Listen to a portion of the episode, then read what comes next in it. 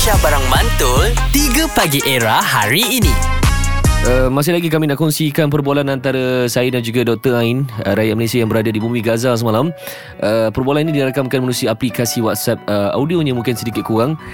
Ini kami dapat kongsikan dengan anda. Uh, sorry saya tak boleh nak teruskan uh, sebab drone betul-betul atas kepala saya lepas tu boleh dengar kalau boleh dengar uh, uh, F16 sekarang ni so anytime dia orang boleh attack because saya ada dekat rooftop uh, so pada rakyat Malaysia uh, teruskan dengan donation teruskan uh, insyaallah insyaallah insyaallah. Kalau pada saya insyaallah saya akan cuba sedaya upaya saya. Walaupun stok habis saya akan cuba juga sebab ramai keluarga yang dah terputus makanan uh, kehilangan rumah Uh, apa saya nak cakap lagi? Kita dah 8 hari sembilan, uh, masuk hari ni. Dah 9 ke 10 hari tak ada electricity tak ada air. Uh, orang berebut nak air orang berebut nak nak makanan.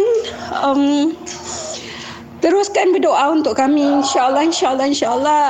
Jangan putus doa. Insyaallah everything will be okay itu je saya minta jangan putus doa itu saja Rakyat Malaysia teruskan berdoa, teruskan memberikan kata-kata semangat untuk Ain dan juga kepada mangsa-mangsa di Palestin.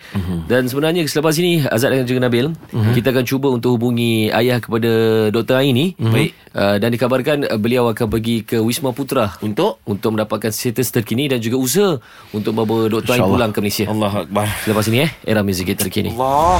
3 Pagi Era bersama Nabil, Azad dan Radin. Setiap hari Isnin hingga Jumaat dari jam 6 hingga 10 pagi. Era, music hit terkini.